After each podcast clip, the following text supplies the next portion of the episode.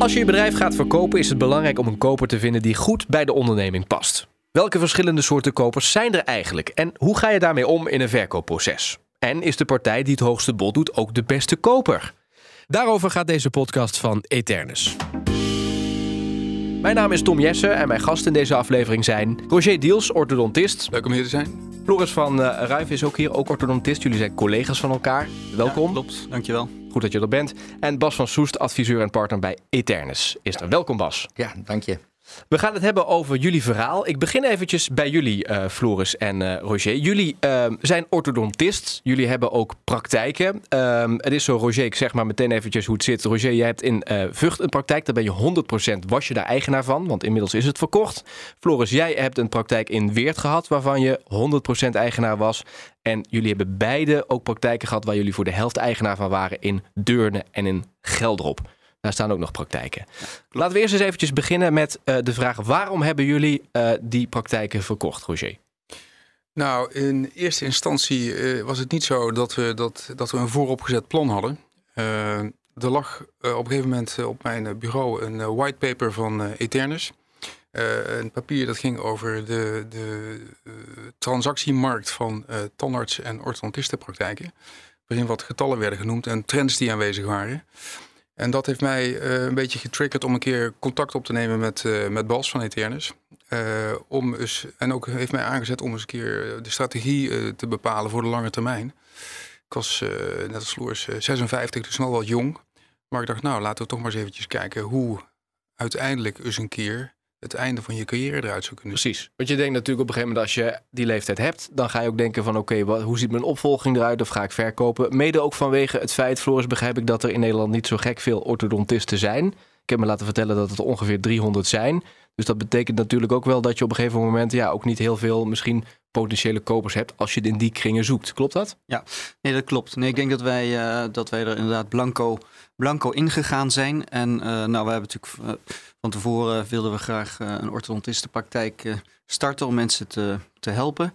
en hebben we in het de loop der jaren onze, nou ja, aan de kwaliteit gewerkt, aan onze reputatie gewerkt. En op een gegeven moment heb je het opgebouwd en ga je ook in de toekomst uh, kijken en ga je ook nadenken van ja, hoe gaat dan het einde van mijn carrière eruit zien? Um, Zoals Roger al zei, uh, zijn we misschien wat aan de vroege kant uh, begonnen en zijn we er open ingegaan. Maar goed, wij uh, willen graag ook in de toekomst onze praktijken op een goede manier achterlaten. En ook um, ja, goed, op een goede manier met onze patiënten en onze afspraken uh, omgaan. Ja, nu hebben we natuurlijk wensen en eisen. Hè? Als je uh, de boel gaat verkopen, gaan we zo meteen duiken we daar iets verder in. Pas eerst na het moment dat beide heren bij jou aanklopten, via die whitepaper dus, die ze hadden gezien, ja, kwamen bij jullie terecht omdat jullie de diensten aanbieden die zij zochten, namelijk het, het, het verkopen en het begeleiden daarvan en ook het zoeken naar een juiste partner, een verkopende of een kopende partij. Hoe is dat gegaan vanaf het begin? Nou ja, de open vraag was ook van, is het een goed moment überhaupt om te verkopen? Uh, en uh, zijn we niet te jong? Uh, kunnen we niet over drie jaar pas verkopen? Want en wat zei je toen? Ja, dat was nog even in, in, in afwachtingen kijken van wat, wat, wat, wat, wat heb ik voor me. Want in een eerste gesprek wordt niet altijd alles zomaar verteld. Hè? Dus ook even vertrouwen met elkaar krijgen in een, in een samenwerking. Maar uh, gaandeweg, die, die eerste oriëntatiefase had ik wel in de gaten dat, dat de heren daar wel wellicht voor open stonden, maar onder allerlei voorwaarden. En dat is ook, is ook heel logisch dat je, dat je daar voorwaarden aan verbindt voor jezelf. Je gaat op zoek naar uh, de beste koper. Tenminste, uh, dat, dat is, neem ik aan, dat is de intentie die je hebt. Ja, de beste deal, de beste koper. Ja, ja. Klopt. En dan is de vraag natuurlijk, oké, okay, dat wordt je beste. Waar staat dat voor? Wat is nou een goede koper? Lees, wat is de beste koper? Ja, het wordt vaak verwacht met uh, de hoogste prijs of iets dergelijks. En uh, ik kan de sleutel omdraaien en ik ben er vandoor. Nou, zo werkt dat helaas uh, niet in de praktijk. Um, en de beste deal in mijn beleving, in onze beleving, is ook de beste deal die bij een verkoper als Roger en Floris past eigenlijk. Ja. Wat ik mooi vond is dat jij zei in het gesprek wat we hadden voordat we deze opname gingen doen. Je zegt wij zijn als Eternus de regisseur in het hele transitieproces. Leg dat eens uit. Wat betekent dat? Nou, de, de, heren komen bij ons binnen, we hebben een gesprek daarover en uh, we, we, mogen de opdracht uh, gaan doen. Nou, uh, wat, wat, heel belangrijk is, is dat we van A tot Z het proces begeleiden. En bij A beginnen en bij Z eindigen, dat is heel gemakkelijk, maar je moet wel de heren ook daarin meenemen. Ja. Zodat je uiteindelijk ook Z bereikt. Hè? Het einde van het proces, de closing, de levering. Ja. Roger, je zou ook kunnen zeggen, ehm hè, Etern is prima wat ze aanbieden. Whitepaper zag er waarschijnlijk ontzettend goed uit. Maar je kunt het misschien ook zelf doen, die verkoop. Hebben jullie dat overwogen? Nee, dat hebben we eigenlijk nooit overwogen. En ik denk ook dat het goed is dat we dat niet gedaan hebben. Want als ik toch wel zie gaandeweg het proces, de expertise die je nodig hebt voor zo'n eh, transactie, dan eh, vergt dat echt wel specialisme. Noem eens een voorbeeld daarvan. Nou ja, bijvoorbeeld, eh, er komen termen over de tafel zoals EBITDA of eh, multiples of factoren. Nou, dat was voor ons natuurlijk allemaal nieuw. Hè. Daar wisten we eigenlijk niet zoveel van. Eh, ja, maar je hebt ook een fiscalist die je kan helpen daarbij. die- dat heeft hij zeker ook gedaan. Maar eh, we hebben ook tijdens de sessies wel eh, ook veel gevraagd aan Bas en Aniek. Hè. Die hebben ook vaker op, eh, op een, nog eens eh, gezegd van nou, leg nou eens een keertje uit hoe zit dat nou? En eh, wat is nou een achtergestelde lening? En hoe, wordt, hoe, hoe werkt zo'n financiering? Nou, dat zijn toch wel complexe zaken waar wij nooit eerder mee te maken hebben gehad. Ja. Dus daar heb je echt wel een specialist voor nodig. Ja. Ja. goed, we hebben, het wel, eh, we hebben het wel gevraagd aan onze fiscalist. Maar goed, die was daar heel duidelijk in. Die zei, jullie kunnen dat niet. Oké, dat is duidelijk. Maar waarom niet dan? Nou, omdat wij gewoon die kennis, die kennis niet hebben. En ehm, ja, we merken inderdaad dat die Eternus, althans Bas en eh, Niek, die ons ook geholpen heeft, eh, daar heel professioneel mee omgegaan zijn. Heel duidelijke, eh, heel duidelijke, duidelijke piketpaaltjes gezet hebben van waar willen wij aan, waar willen wij aan voldoen, wat is belangrijk voor ons en ook voor de continuïteit van onze praktijken. En ook het feit dat wij graag in de komende jaren nog met veel plezier ons, ons mooie vak eh, uit willen oefenen. Ja, goed dat je dat aanstipt, Floris, want jullie zijn nog niet gestopt. Jullie werken nog als ZZP'er in jullie eigen praktijk. Komen we zo meteen eventjes eh, ehm, eh, op om hoe dat, waarom die keuze gemaakt is. Eerst Bas, ehm, het is natuurlijk toch interessant om te horen hoe je als Eternus aan de slag gaat als je dus in dit geval met deze twee orthodontisten, maar het kan ook een andere sector gaan, aan de slag gaat om uiteindelijk tot verkoop over te gaan. Jullie gebruiken zeven profielen, kun je zeggen. Hè, die kun je eh, inzetten om in ieder geval die transitie in te gaan. Hoe kun je die gebruiken, die profielen? Nou, ik denk dat je doelt op eh, kopersprofielen, Kopersprofielen, eh, ja. type kopers. Wij onderscheiden er inderdaad een aantal, waaronder bijvoorbeeld een strategische koper of een koper die puur gaat voor add-ons. Ik koop omzet bij of ik koop geografische ja, business bij. Of een MBO-kandidaat, een management buy-out hè, of een management buy-in. Iemand koopt zich van buitenaf in de organisatie in. Dat kan ook. Ehm, ehm, en internationale kopers heb je dus je hebt een heel, heel palet aan kopers. Maar Eh, waarom is dat belangrijk om te weten? eh, omdat niet iedere koper eh, dezelfde resulta- eind, eindresultaat eh, oplevert voor, voor een verkopende partij. Ehm, je kunt je voorstellen, een orthodontsiepraktijk, kun je die verkopen in het buitenland? Ja, dat zou kunnen, maar dat is wel een ingewikkelder transactieproces dan dat je weet. Er is in, de, in Nederland is, zijn er heel veel partijen die best wel interesse zouden hebben in een orthodontiepraktijk.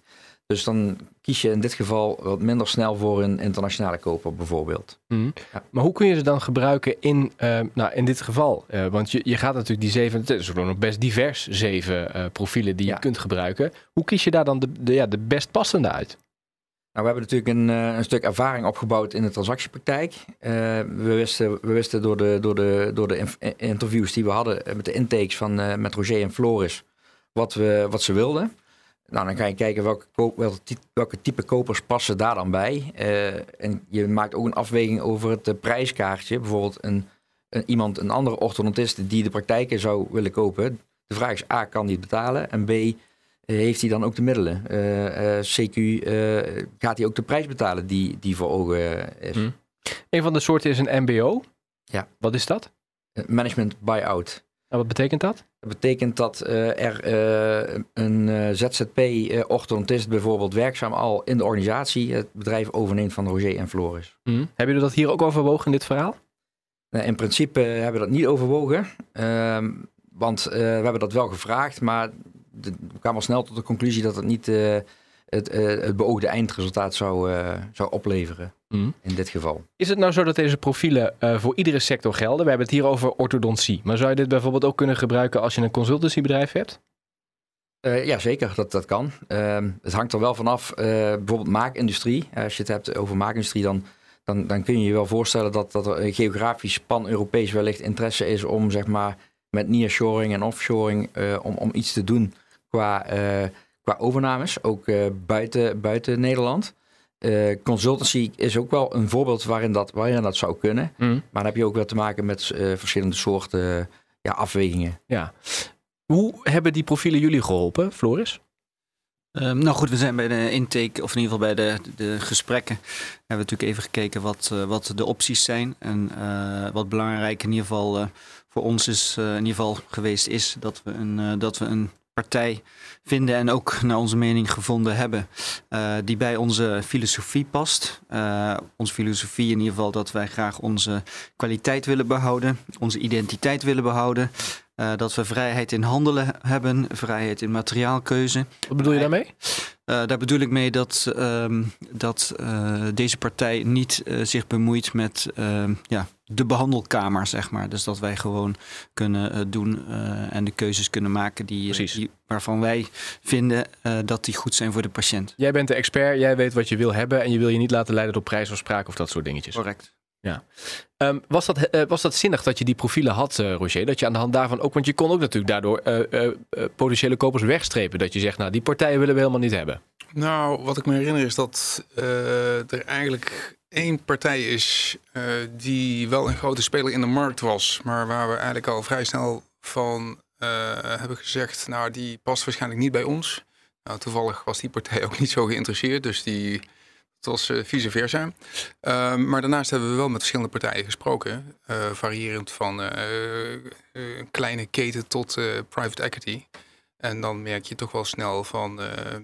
ja, met deze partij heb ik wel een klik. Of zij voelen aan wat, wat wij belangrijk vinden. Mm, precies. en een andere partij misschien niet zo. En dan vallen er al snel een paar af. En zo krijg je door deductie... hou je nog een shortlist over. En dan ja. Kun je daar uiteindelijk een eh, keuze in maken? Want er kwam uiteindelijk een longlist met uh, kopers waarvan jullie dachten die zouden wel uh, nou ja, kunnen passen. Dat werd teruggebracht tot een shortlist. Hoe gaat dat? Hoe ga je daarin strepen, Bas?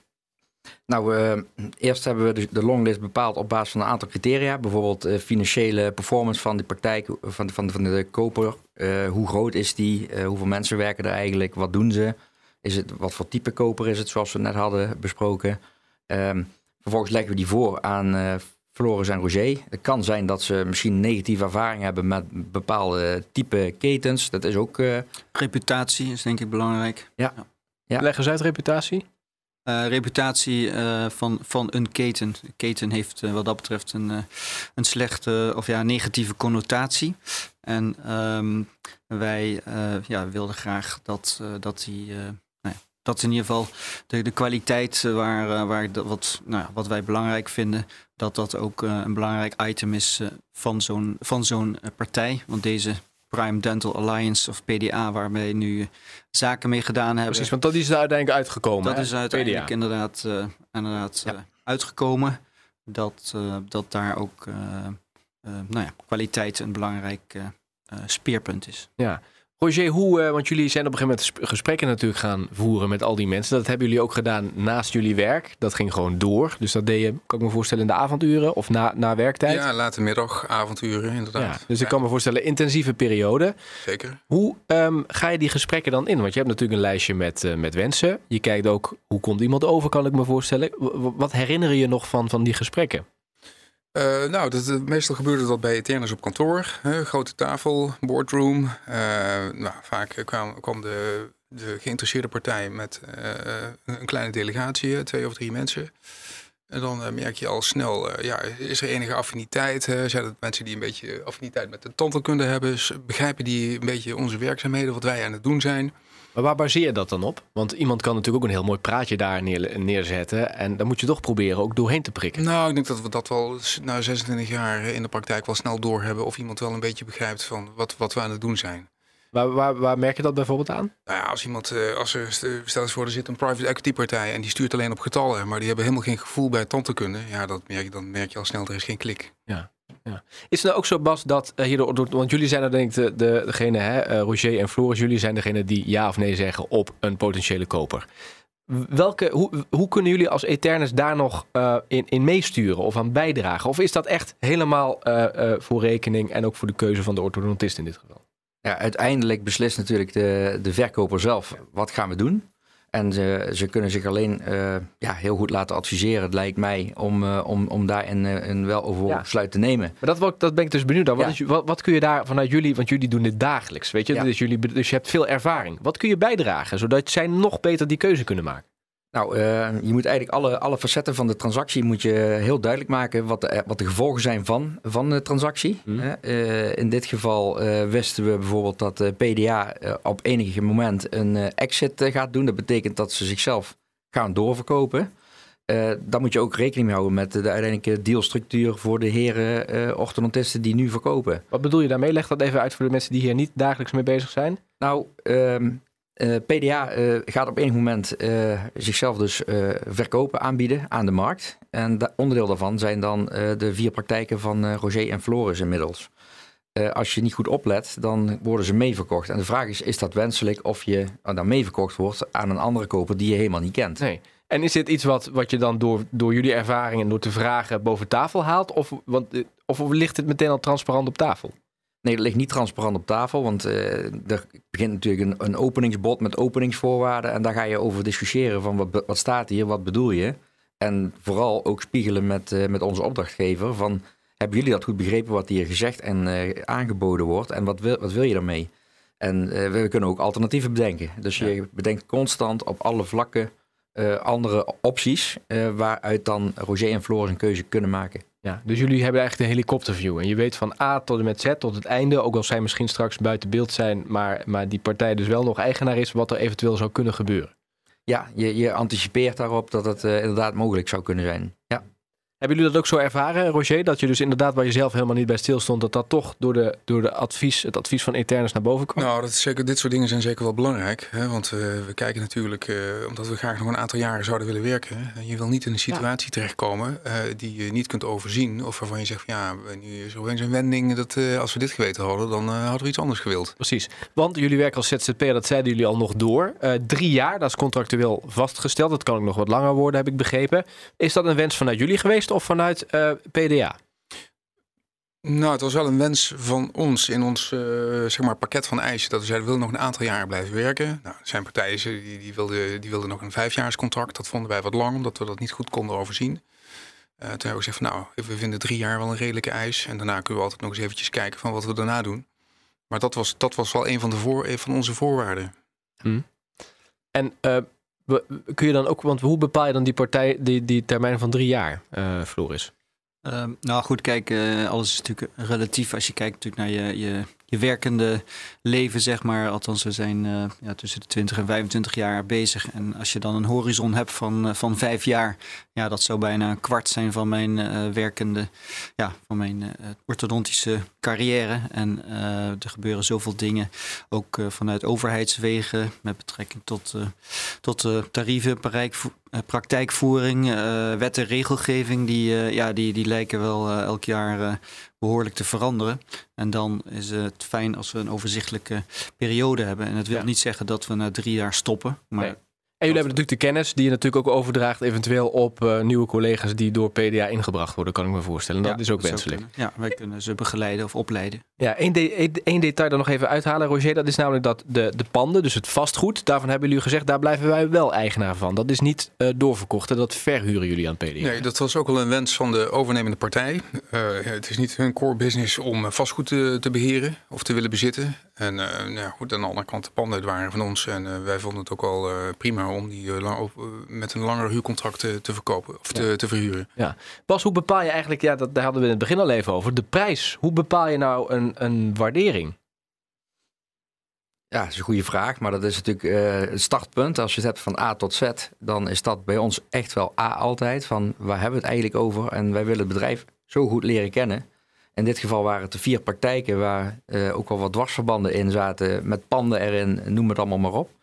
Uh, ja, die waarde bepalen wij op basis van een methodiek die wij uh, gewoon uh, die, die, die uh, in de transactiewereld al, algemeen gebruikt wordt. Hè, de DCF, Discounted Cashflow methode.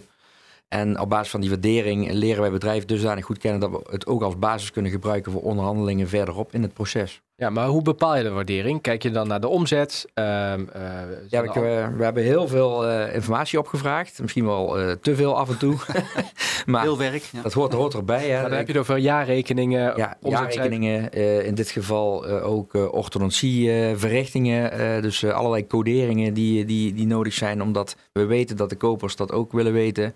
Ehm, loonkosten, de hele uh, winst- en verliesrekening en de jaarrekening balans. Het hele bedrijf is uh, op zijn kop gezet. Alles hadden jullie nodig. Ja, noem het maar een soort pre-due diligence, wil ik het ook wel eens noemen. Zodat je in ieder geval uh, weet hoe het bedrijf in elkaar zit. Ja. En dan haal je dus ook bijvoorbeeld abonnementsdingen, dat haal je er allemaal uit. Hè? Um, zodat het in ieder geval normaliseren heet dat volgens mij. Hè? Dat je dus in ieder geval wel een goede indicatie ja. krijgt van, van de, het cijfermatige deel. Ja, we zijn altijd op zoek naar het zuivere operationele resultaat uh, en naar de geldstroom. Ja. En uh, die zoek je en dat leidt tot de waarde van de onderneming. En die bepaal je voordat je met al die partijen in gesprek gaat? Ja. Oké, okay, ja. dus dan ligt eigenlijk, dan zeggen jullie eigenlijk als Eternus, uh, beste Roger, beste Floris, volgens alles wat we van jullie hebben gezien, is dit de waardering voor jullie bedrijf? Klopt. En betekent dat dan dat dat de minimale prijs is die je ervoor kunt vragen? Is het vergelijkbaar met de, de huizenprijs of werkt het zo niet? Nou, huizenmarkt. Ja, nou, een, een, een onderneming, uh, we zeggen dat het is geen rijtjeshuis. Dus je kunt niet zeggen A, B, C, uh, het zijn allemaal vijf ton per stuk. je moet echt microniveau kijken naar die onderneming. Dus is maatwerk. En vervolgens krijg je een waardeplaatje. En we, we doen wel een soort reality check, zoals we dat zelf willen, willen noemen. Van hoeveel, hoeveel multiple, hoeveel, hoeveel keer EBITDA is nou dit bedrijf eigenlijk als je kijkt naar die waardering. Hoe doe je dat dan, die, die check? Ja, dus als je, als je kijkt naar, we weten ongeveer wat in de markt betaald wordt voor uh, praktijken uh, van hoe, deze omvang. Hoe weet je dat? Uh, door ervaring en doordat je gewoon ook af en toe nieuwsberichten volgt en je probeert het een beetje terug te rekenen. Het is natuurlijk niet altijd openbare informatie, maar we hebben zelf transactieinformatie. En je hebt bijvoorbeeld allerlei barometers waaruit blijkt dat, dat multiples in de, in de, in de medische dienstverlening tussen, de, tussen de vier en de acht keer is bijvoorbeeld. Um, nou, en, en daar kijk je, daar, daar haal je de waardering eigenlijk naast. En dan kom je uit op een, ja. uh, een reality check van zit die waardering een beetje in die bandbreedte. Ja. Hadden jullie, uh, Floris, enig idee van die waardering? Uh, nou, uiteraard. Vooraf, hè? dus niet toen het op tafel lag, maar had je een idee van dat moet daar ongeveer in de buurt zitten? nee, op geen enkele manier eigenlijk. omdat Vaak is het bij ons zo dat, uh, dat wij pas een half jaar later pas weten hoe een jaar uh, gelopen is. Uh, en maar goed, in het hele proces inderdaad, voor ons was het allemaal heel erg nieuw. ook dat, dat onze praktijk, althans dat een praktijk voor investeringsmaatschappijen eigenlijk een soort commodity is. En dat, het, dat ze daar graag in willen investeren en daar ook een bepaald rendement uit willen halen. Uh, dat was voor ons eigenlijk heel, althans voor mij, althans een eye-opener dat, uh, ja, dat onze praktijken op die manier uh, belicht werden. Terwijl wij gewoon eigenlijk op, ja, dan misschien op microniveau naar die tanden zitten te kijken om te zorgen dat ze mooi op een rij komen te staan. En ja, dat uh, deze zaak, dat wij er eigenlijk niks, uh, nou ja, nu dus wel wat meer verstand van uh, hebben, ja. hebben gekregen. Maar hoe kun je dan, Roger, met, met die waardering bepalen voor jezelf, oké, okay, ik vind dit een rechtvaardig bedrag of voor mijn gevoel zit dit inderdaad in de goede richting? Um, nou ja, goed, er wordt, er wordt dan een bepaalde multiple genoemd. Hè, dat, en dat is dan één aspect van de deal. Maar daarnaast, uh, wat, waar we het net over hadden, dus het is het totale pakket uh, wat aantrekkelijk moet zijn. wat is het voor een partij? Wat, hoe is de autonomie in de praktijk? Kunnen we doen wat we willen? Kunnen we de kwaliteit hoog houden? zitten we niet met handen en voeten gebonden aan bepaalde regels? dus die, die waardering en die multiple is belangrijk, maar dat is zeker ook niet het enige. Nee. De, de, hoe waren die gesprekken? Hoe vaak uh, ging het uh, over uh, de prijs en hoe vaak ging het over andere zaken, Floris? Um, nou, eigenlijk, ik denk dat we een heel duidelijk onderscheid gemaakt hebben dat de prijs werd besproken door Eternus. en eigenlijk de secundaire voorwaarden, ehm, die hebben wij zelf nou ja, op een rijtje gezet. En wat Roger net ook al noemde, wij uh, tijdens de gesprekken, dan krijg je toch, heb je toch je intermenselijke gevoel, je onderbuikgevoel. Kan ik met deze mensen door één deur? Kan ik daarmee samenwerken? Uh, vinden zij wat wij vinden? Uh, kunnen we, ja, kunnen we nou ja, met elkaar dealen en wielen. En uh, dat, nou ja, dat is dus uiteindelijk nou ja, zo bepaald. Maar Eternus die heeft ons wel goed begeleid om, om eigenlijk dat onderscheid te maken, een afweging te maken tussen geld en, en de andere overwegingen. En die hebben we ook allemaal goed meegenomen in, in het contract. Nou, Roger, wat merkte jij in, in de gesprekken? Was er bijvoorbeeld een verschil in de gesprekken tussen strategische kopers en meer private equity? Zeker, zeker, zeker. Private equity. We hebben uh, als ik me goed herinner, met twee private equity partijen gesproken.